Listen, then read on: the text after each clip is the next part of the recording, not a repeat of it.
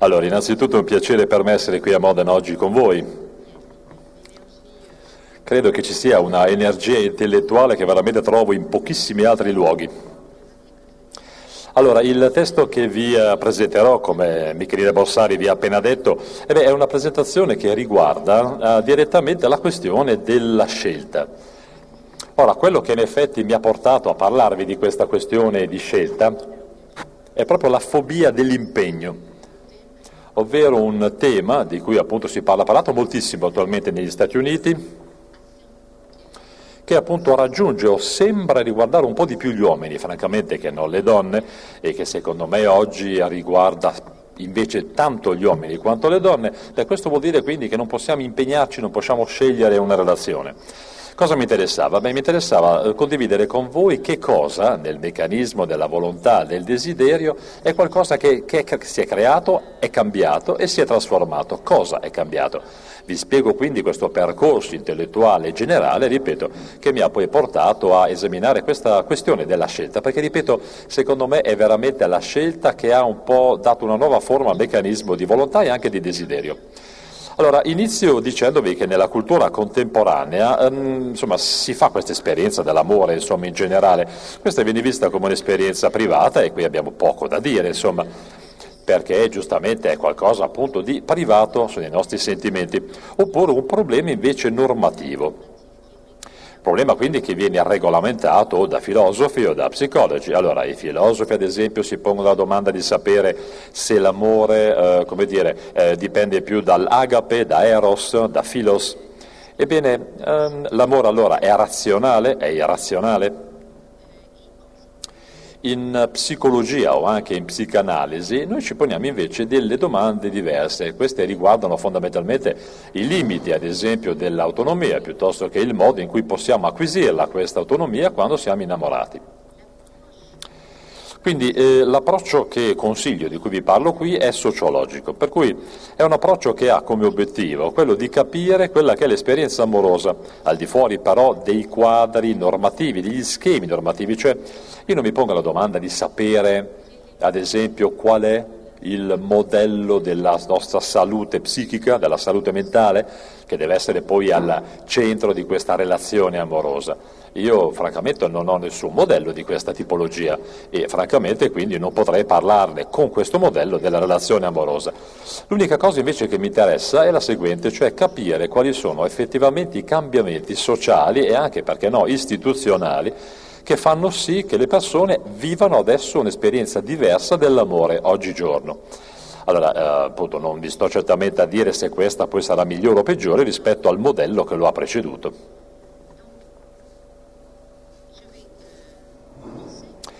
Allora, comincerei dicendovi che ehm, mi sembra che nella cultura premoderna l'amore è vissuto come un evento.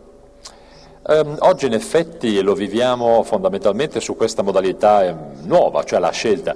Credo che sia veramente questa la differenza con la D maiuscola fra il passato e il presente. Quindi questa questione della scelta amorosa si pone quindi con una forte e particolare esistenza, proprio con l'avvento della modernità, perché è precisamente grazie alla scelta che si può formare uno dei grandi assi dell'individuo moderno. Questo riguarda la sfera politica, per cui il voto ad esempio politico, la sfera economica, in questo caso abbiamo il famoso player o l'attore economico tradizionale, vediamo il modello anche nel consumo, perché insomma il buon consumatore, guarda caso, è quello che sceglie bene, e fondamentalmente specialmente nella sfera emozionale, perché le relazioni sociali oggi eh, si concepiscono proprio come delle relazioni definite da scelte personali.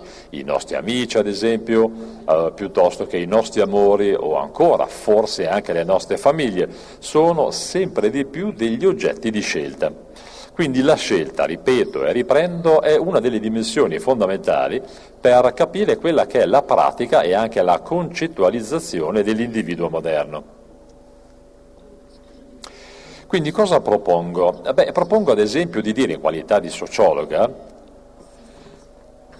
eh, di riprendere in esame questa architettura, io la chiamo architettura dell'ecologia della scelta, insomma, questa architettura è cambiata ed è questo che tenterò di spiegare. Quindi si tratta di fare della scelta eh, amorosa, della nozione di scelta amorosa, qualcosa di sociologico, ovvero strutturato, una struttura variabile, meglio ancora. Uh, vi condivido con voi le mie due nozioni fondamentali, ecologia e architettura della scelta. Allora, per quanto riguarda il primo punto, sono vincoli eh, che, ci fanno, che, ci permettono di scegliere un oggetto piuttosto che un altro. E questo risponde alla domanda diretta della struttura spaziale, eh, quindi facendo riferimento anche alla sociologia del mio ambiente, beh, io vado verso certe scelte e non verso altre. Ad esempio, sapete che in tanti gruppi, eh, beh, direi fondamentalmente in tutti i gruppi eh, umani, sono delle regole appunto endogamiche, per cui eh, abbiamo le regole di allontanamento che alcuni membri della famiglia devono osservare per sposarsi fra loro. Ad esempio dei cugini oggi nelle nostre società non si possono sposare, mentre invece molte società, due cugini, addirittura fratello e sorella, possono ancora sposarsi. Sono regole appunto di endogamia, è un esempio dell'ecologia della scelta, cioè delle regole che vincolano, costringono la scelta. La pubblicità, ad esempio, fa parte di ciò che io chiamo ecologia della scelta. La pubblicità in effetti può influenzare quello che è il nostro consumo. L'altra nozione che è centrale è quella dell'architettura della scelta. Ora, l'architettura della scelta che cos'è? Beh, è una nozione che secondo me non è stata sviluppata sufficientemente.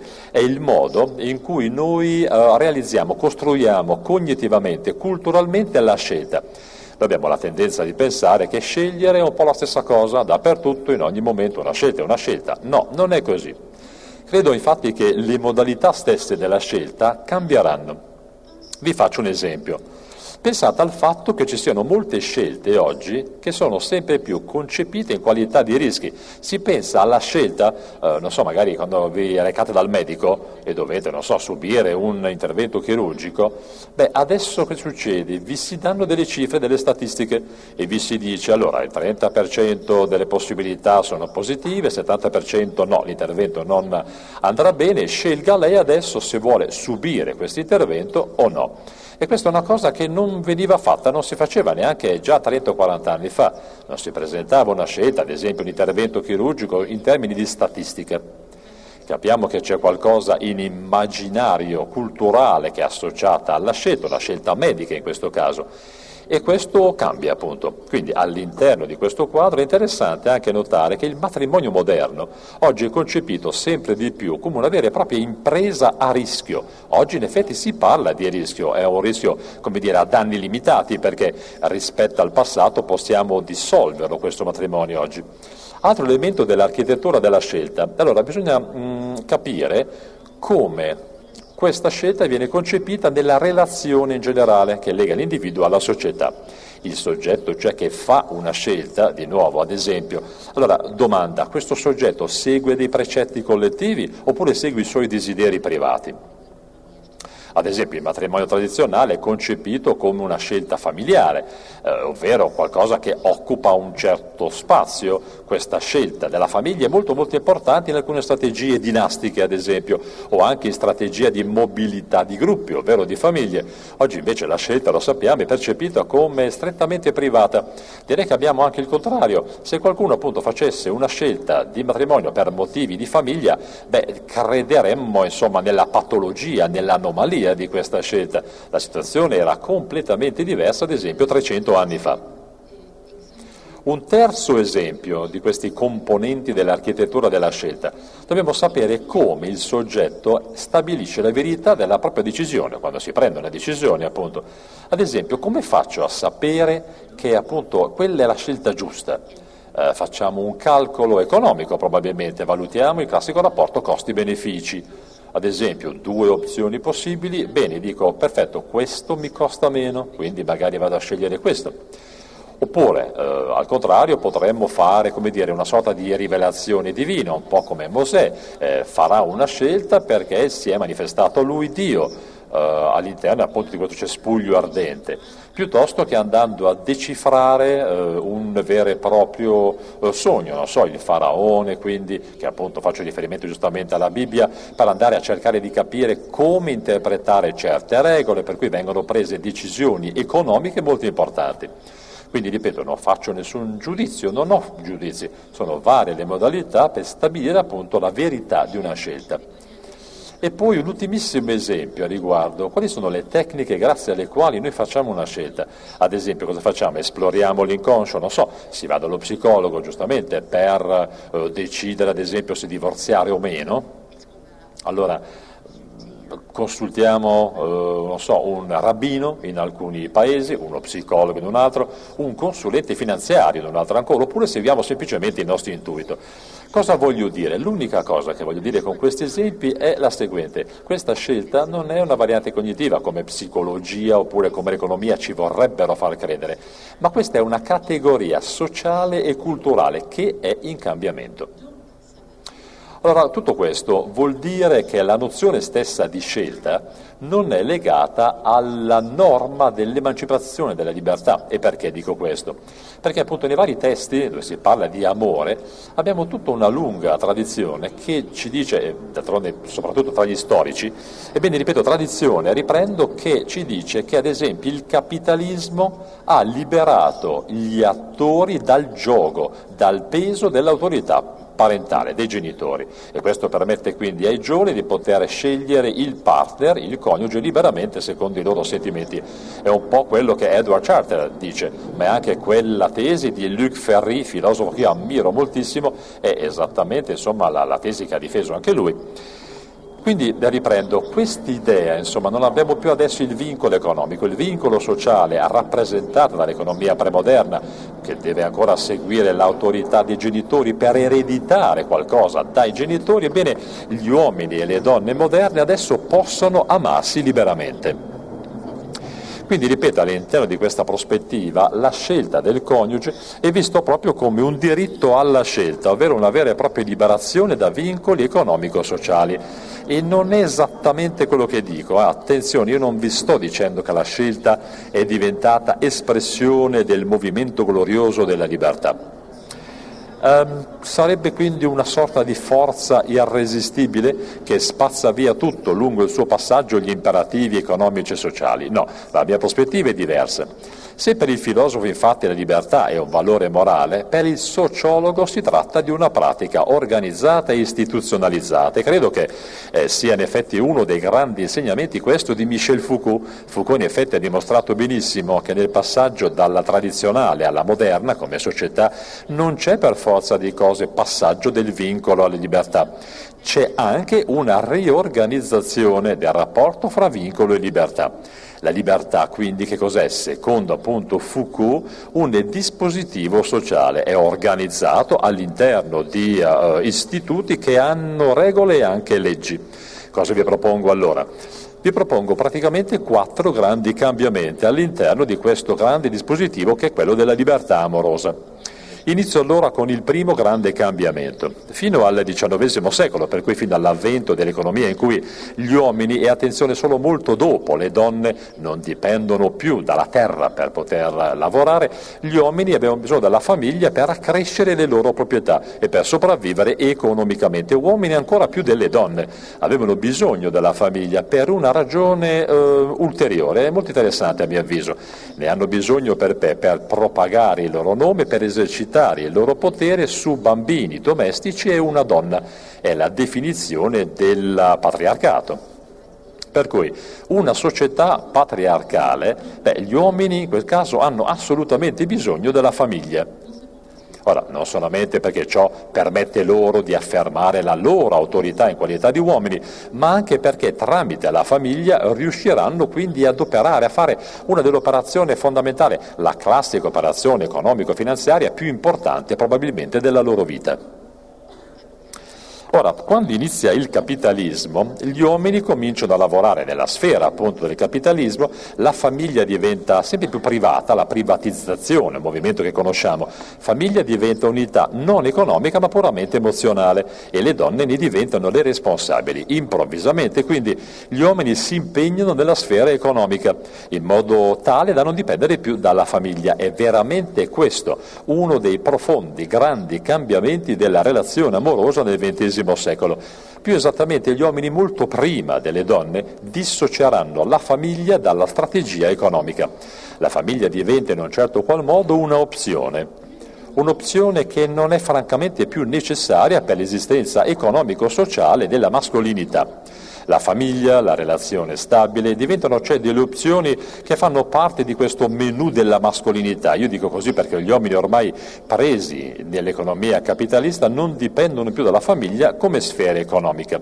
Non sarà così però per le donne perché resteranno molto più a lungo, fino agli anni 60-70, dipendenti dalla famiglia e questo appunto per delle ragioni sociali ed economiche. Questi sono quindi veramente i paletti vari di una asimmetria sociale, una vera e propria asimmetria sociologica nei confronti della famiglia, a differenza, ripeto, fra uomini e donne. E questo avrà sicuramente ripercussioni sul sentimento amoroso.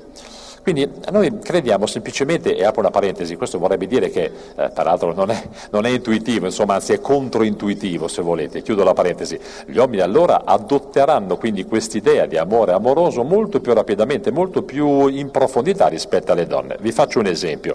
Nel 60 uno studio è stato realizzato da Kerfart, un sociologo, Ebbene, questo studio, questo sociologo meglio ancora, ha eh, chiesto a un campione grande di uomini e donne, vi sposereste appunto con o un uomo o una donna che avrebbero tutte le qualità richieste ma di cui non siete innamorati?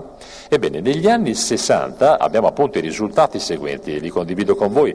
Ci sono molti più uomini che non donne che rispondono no, non mi sposerei con qualcuno così, cioè mi serve, dicevano, anche l'innamoramento, devo essere innamorato della persona che voglio sposare Cosa vuol dire? Negli anni 60 ci sono tante più donne che dicono che si sposerebbero con qualcuno che ha tutte le qualità richieste, anche se non ne sono innamorate.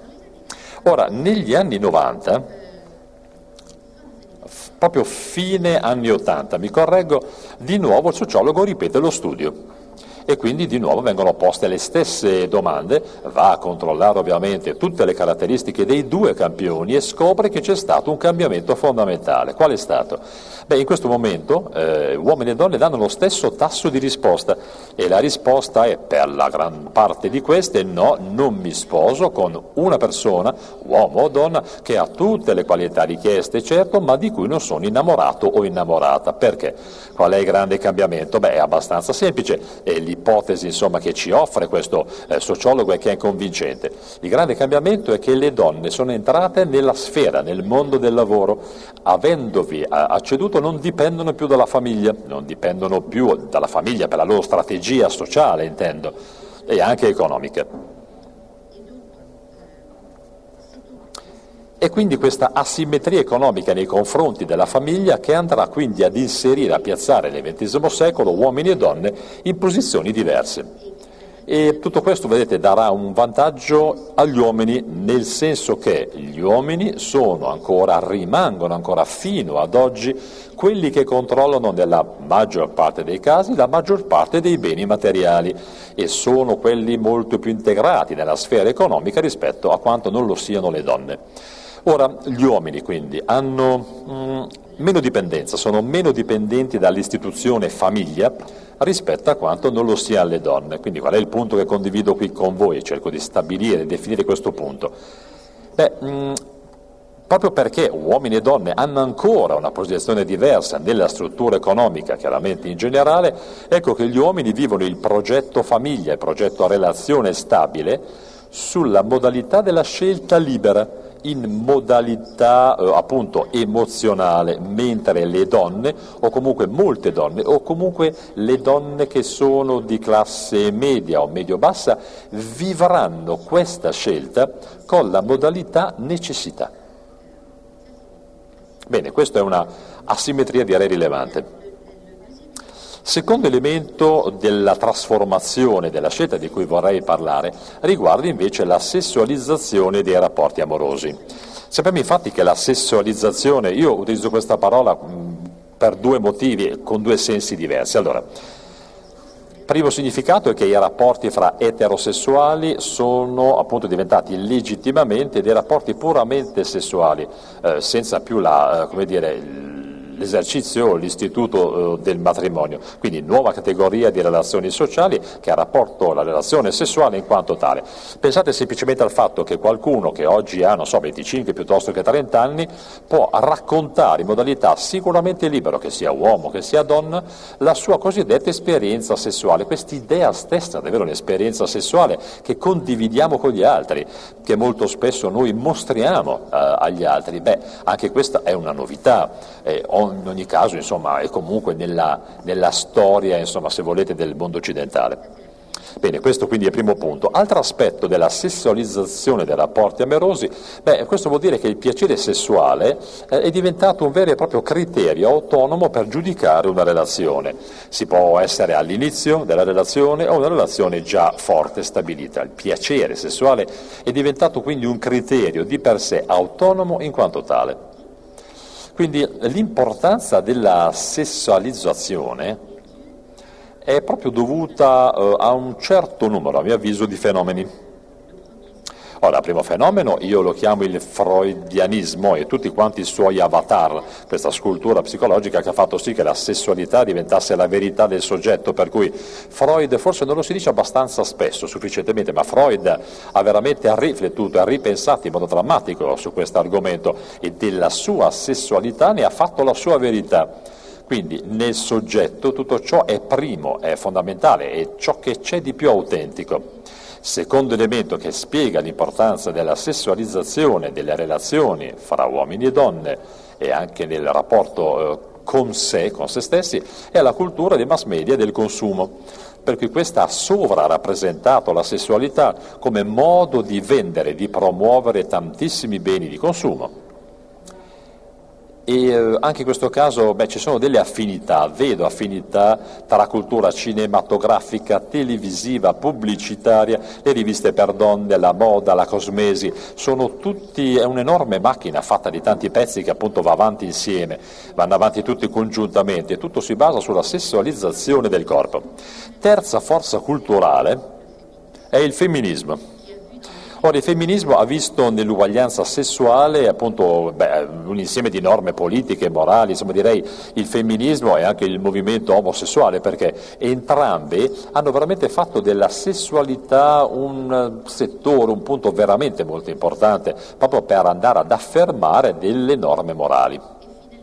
E poi, eh, altro punto direi che è proprio l'influenza di nuovo importantissima, e questo la troviamo nel, nel, nella medicina, nella tecnologia, beh, insomma faccio riferimento all'invenzione della pillola. La pillola ha liquidato eh, l'ideale morale della verginità.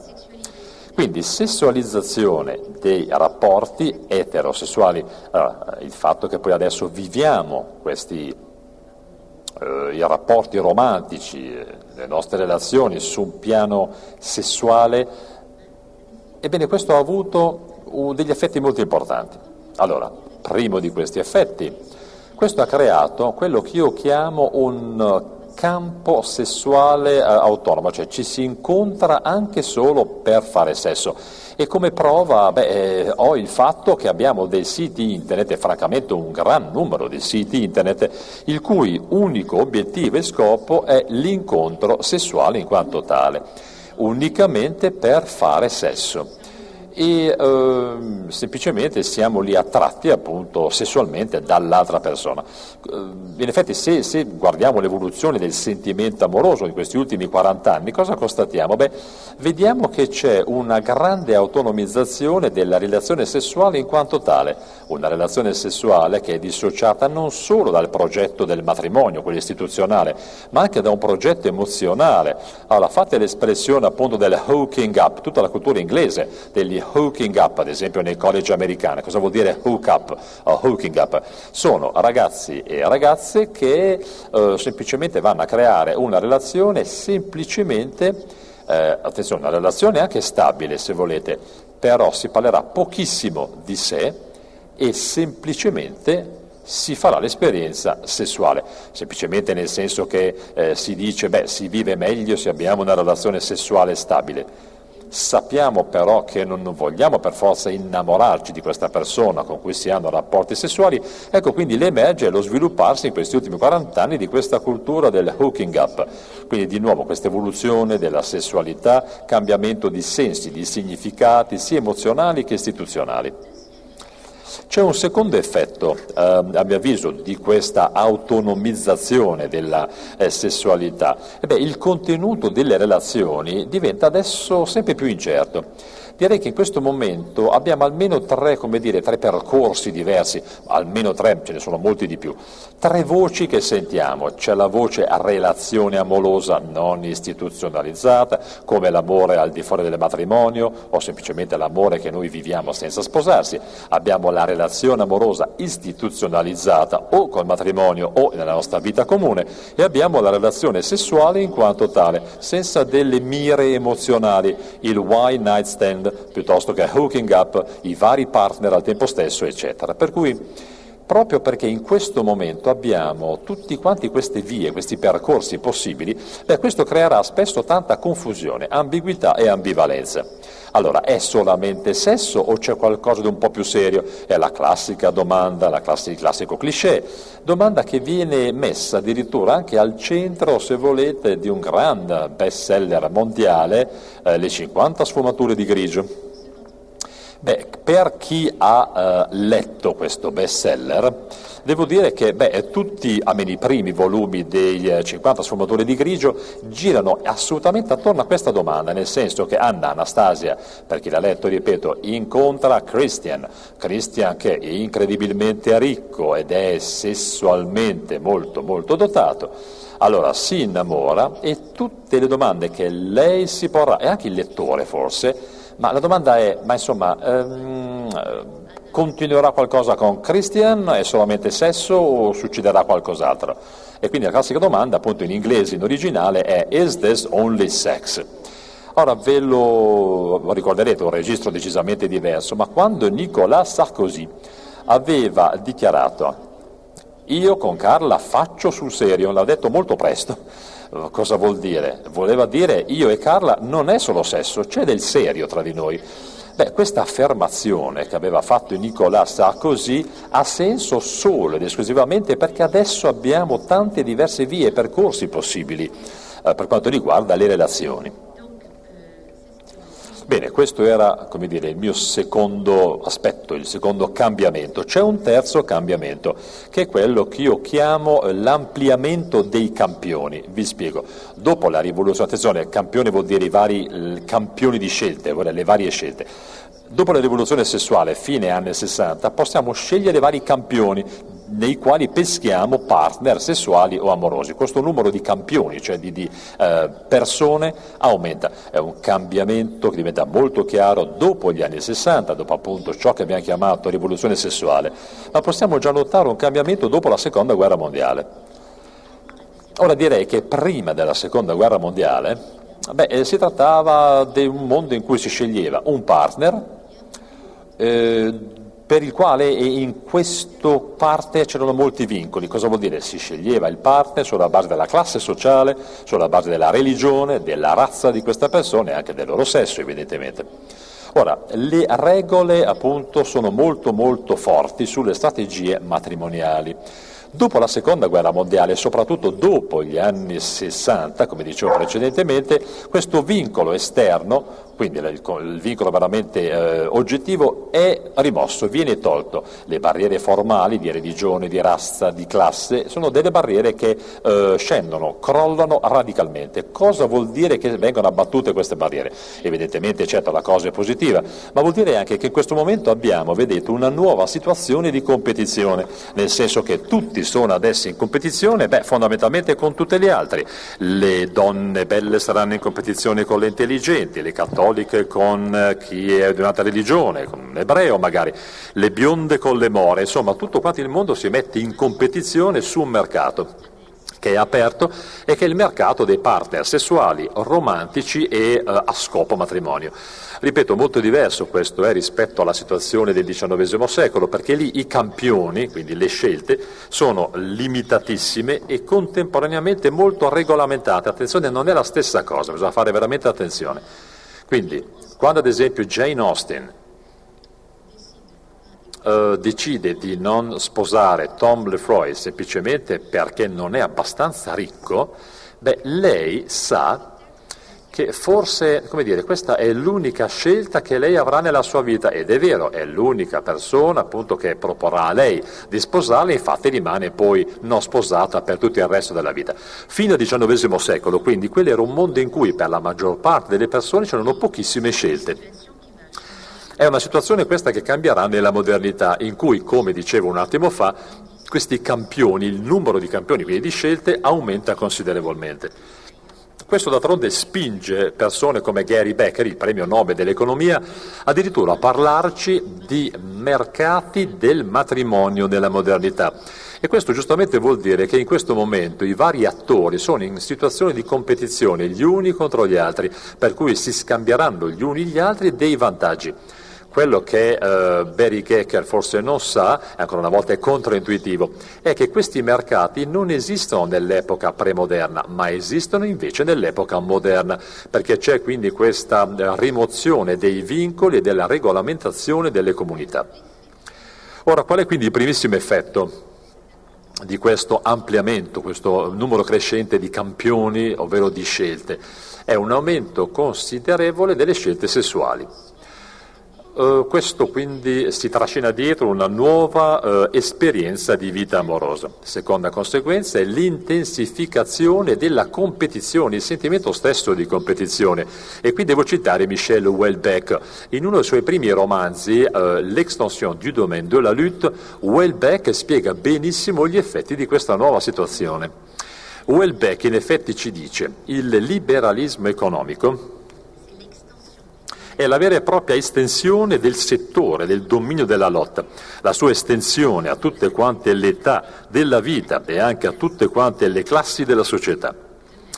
Contemporaneamente il liberalismo sessuale, che cos'è? È l'estensione del settore, del dominio della lotta, la sua estensione a tutte le età della vita e a tutte le classi della società liberato cioè dai vincoli che costituivano le appartenenze, le fedeltà, i codici di comportamento rigidi, L'individuo moderno è in questo modo pronto a prendere il suo posto all'interno di un sistema di transazioni generalizzate. In questo sistema è diventato possibile di attribuirgli in modalità univoca e non ambigua un valore di scambio. Cosa intende qui Welbeck? Beh, vuol dire che ciò che è vero economicamente parlando è vero nella relazione amorosa e attribuisce, gli individui si attribuiscono gli uni gli altri dei voti, dei valori. Ci saranno persone quindi che avranno più successo su questo mercato molto competitivo, che è il mercato della sessualità, per cui sono le persone molto sexy, molto attraenti, altri invece che lo saranno molto meno e avranno molto meno successo. Quindi eh, ve ne ricorderete appunto in questo romanzo, tra gli altri, si fa proprio riferimento a due uomini che eh, francamente non hanno successi, che sono dei loser, come dicono gli americani, sul, per quanto riguarda la competizione sessuale. Ora questa deregolamentazione e intensificazione anche della competizione sul mercato del matrimonio si accompagna con una nuova simmetria, ovvero la scelta sessuale aumenta di più per gli uomini che non per le donne. Cosa vuol dire questo? E quello che cerco appunto di far passare come messaggio è vero che tutti quanti noi abbiamo più scelte rispetto al passato, però eh, attenzione perché comunque c'è il fatto che gli uomini hanno comunque ancora più scelta rispetto alle donne. Perché questo? Perché loro hanno molto più campioni in cui pescare e fare le loro scelte. Cosa vuol dire? Vuol dire che gli uomini possono scegliere molte più donne giovani rispetto a quanto le donne possono scegliere uomini più giovani. Insomma, per l'uomo di 40 anni può scendere fino a 20 anni e poi se vuole può andare fino a 50 anni nella sua scelta di donna. C'è questo campione insomma, di 30 anni di vita eh, in cui può scegliere. Non è sempre stato così. Fino al XIX secolo, infatti, il 25% dei matrimoni venivano fatti tra uomini e donne più vecchie di loro. Perché? Perché queste donne eh, molto molto spesso avrebbero, mm, come dire, dire, forse erano più ricche, avevano già lavorato di più, avevano già lavorato alle loro terre di più e quindi probabilmente queste donne più anziane dell'uomo, ripeto, potevano essere più ricche eh, dell'uomo stesso. Quindi direi che mh, la cosa fondamentale della, della, giovinezza vuol dire che gli uomini quindi dispongono di questi campioni più numerosi. Secondo motivo, gli uomini possono essere, eh, come dire, hanno più tempo per volere e avere dei figli. Ancora in questo caso è un cambiamento storico importante, attenzione, perché sempre nel XIX secolo gli uomini, fino, ripeto, al XIX secolo, gli uomini vogliono figli per poter giustamente portare avanti il loro lignaggio, per perpetuare il loro nome, aspetto questo fondamentale della mascolinità e del patriarcato. Oggi, già dal XX secolo, tutto il lavoro sociale culturale, il volere dei figli, Beh, sono le donne, sono le donne che se ne occupano. Allora non si tratta più, come dire, di voler, naturalmente per motivi biologici, come appunto molti biologi invece vorrebbero farci credere, non è che le donne vogliono naturalmente dei figli, è che oggi sono loro ad essere responsabili molto più degli uomini di volere, non solo appunto di volere, ma di avere appunto dei bambini, dei figli. Questo vuol dire che nel processo di scelta le donne devono scegliere più velocemente e prima, se sono loro appunto ad essere responsabili dei figli, come oggi pensano di essere, loro vogliono chiudere questo processo di ricerca del partner prima rispetto agli uomini. Gli uomini hanno più tempo per decidere. Quarto cambiamento, prima di arrivare alla conclusione. Dunque noi eh, nella modernità mh, mm, osserviamo questa grande moltiplicazione dei criteri per scegliere i nostri partner.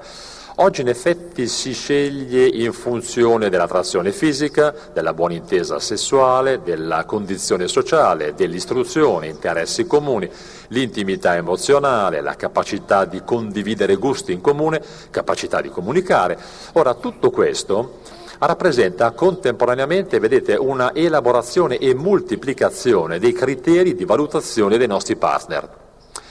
Dunque, abbiamo tendenza a dire, ad esempio oggi, che il matrimonio tradizionale era razionale, mentre il matrimonio moderno sarebbe appunto eh, emozionale. Attenzione però a una falsa dicotomia, perché se noi dire, eh, ci basiamo sulla definizione weberiana della razionalità, ovvero di avvicinarsi a un approccio cognitivo del mondo in termini di regole, anche di categorie astratte, direi che la relazione amorosa moderna è molto più razionalizzata e molto più razionale rispetto appunto all'approccio premoderno. Perché questo? Beh, perché nella premodernità, quando si sceglieva qualcuno, beh, si sceglieva in base a criteri, come definirli, molto generici, molto globali, poco elaborati. Eh, si sceglieva, non so, una madre che doveva scegliere qualcuno, ad esempio per il figlio che aveva già avuto, beh, diceva, beh, mi hanno detto che insomma è bello, però ha un buon carattere. Cos'è il buon carattere? Beh, per buon carattere questa donna era la persona che pensava sì all'uomo sorridente, piacevole, la bella figura, eh, il bell'uomo era quello che non era gobbo e che non aveva delle deformità eh, fisiche o non particolarmente brutto. Quindi insomma i criteri erano veramente minimi, eh, erano veramente rudimentali per andare a dire, descrivere l'accettabilità del partner. Ora, nella situazione invece della modernità, Beh, direi che invece noi ci poniamo adesso delle domande che sono molto molto più sofisticate, raffinate, elaborate. Quindi tutte queste domande kitsch che noi troviamo nelle, nelle, riviste femminili, ovvero quando mi si dice comincia a scoprire se è veramente l'uomo dei tuoi sogni, beh, questo vuol dire che soggetti moderni dispongono ormai di scale molteplici di valutazione che derivano direttamente dalla razionalizzazione del sentimento amoroso e che conseguentemente renderanno molto più difficile l'identificazione del sentimento amoroso. E proprio per questo, vedete, abbiamo talmente tante scale di valutazione, tutte così diverse, che appunto beh, diventiamo un pochino tutti più confusi. Allora, ho questo partner che è sessualmente molto dotato, però non ho magari una conversazione tanto interessante, piuttosto che, capite, tutto questo insomma eh, crea molta confusione. Quindi direi che il desiderio, appunto il desiderio eh, attuale, quello amoroso, come si vive oggi? Come viene vissuto? Beh, viene vissuto proprio in questa nuova modalità, tutto un sistema di gusti, di uh, razionalità. Uh, tutto è molto veramente razionalizzato, cioè questo ha poco rapporto con questo desiderio cieco, con la passione cieca, sì che potrebbe essere molto intensa, che è quella però che noi scopriamo nella letteratura e poesia, ma fino all'inizio del XX secolo, non ora. Per concludere allora.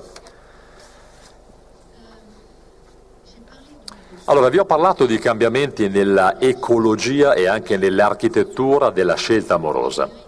Ora, direi che questi cambiamenti possono essere caratterizzati da una bellissima espressione di uno storico economista Karl Polanyi che ha parlato di grande trasformazione.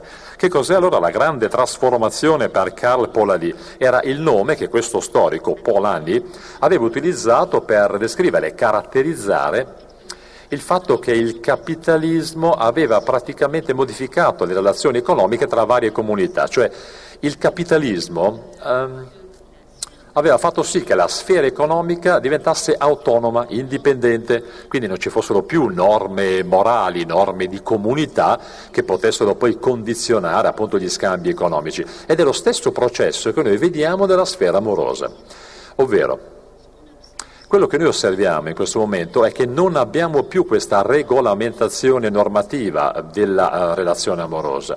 Quindi quello che osserviamo è esattamente che i partner si incontrano adesso su un mercato, un mercato libero, il mercato degli incontri, con una intensa competizione e con una moltiplicazione di tutti quelli che sono i criteri e anche le scale di valutazione, nonché dei fini, degli obiettivi possibili di quegli incontri.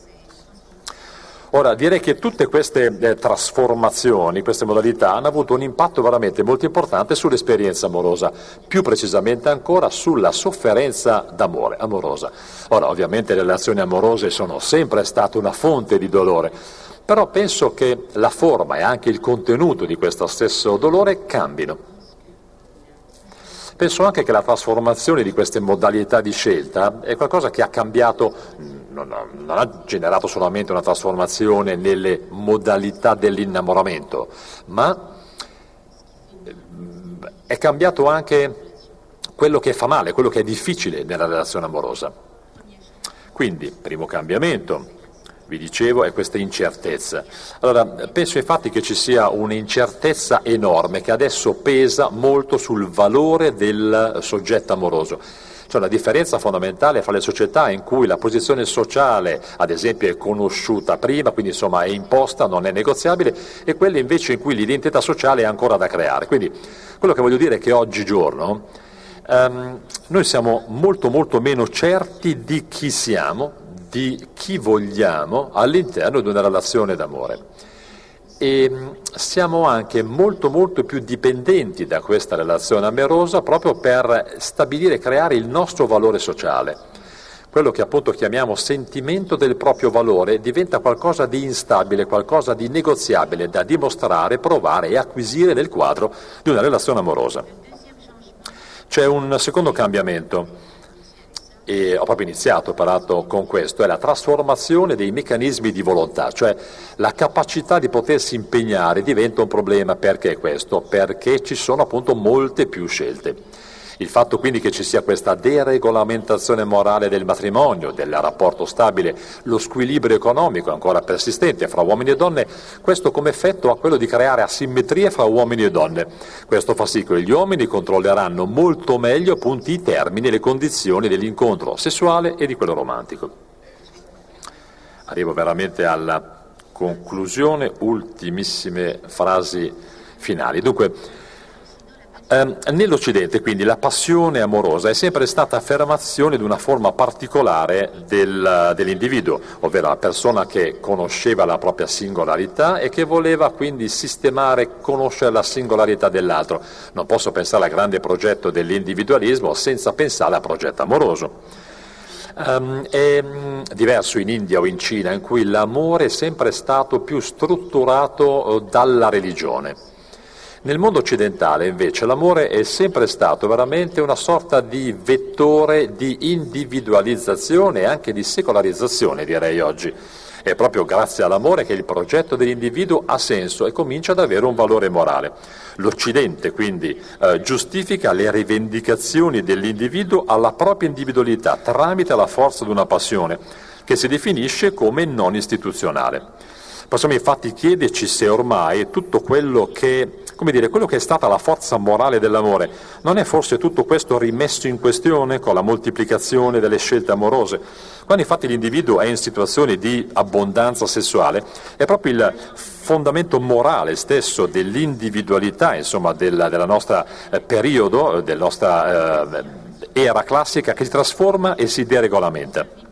Relazione quindi che cambia, un desiderio che non viviamo più nella chiarezza di questi obiettivi, ma viene vissuto molto molto spesso, sempre più spesso nella confusione, nella moltiplicazione e anche nell'ambivalenza. Il desiderio infatti non è più animato dal principio di rarità e davanti quindi a una situazione che è permanente, che è di, di abbondanza, beh, la propria meccanica si blocca. Come quando ad esempio abbiamo la sensazione che qualcuno di migliore potrebbe arrivare in qualsiasi momento, quando questi campioni, cioè le scelte sono più numerose. La longevità fa sì che rimaniamo sul mercato sessuale fino a un'età avanzata. L'amore premoderno, proprio perché era affermazione di un punto di vista morale, aveva la forza di rimettere in discussione norme e regole che lo limitavano. Ed è proprio il fatto che l'amore aveva una forza morale che appunto è per questo che è rimesso in discussione. Amore che quindi svolge un ruolo fondamentale in questa grande utopia emozionale durante appunto la quale la figura dell'individuo era ancora in gestazione, in via di creazione. Questo amore è adesso diventato un problema e questo problema beh, ce ne occupiamo, se ne occupano solo delle istituzioni terapeutiche o psicologiche. Ragione fondamentale questa per cui le persone vanno dallo psicologo oggi fondamentalmente è quello che noi chiamiamo volgarmente un problema amoroso. Per cui se l'amore è diventato un'ossessione culturale e psicologica è perché questo era ad immagine della società che lo ha fatto nascere, ovvero contiene questo amore quella che è l'esperienza dell'abbondanza, dell'accumulo e anche della scelta. Grazie mille.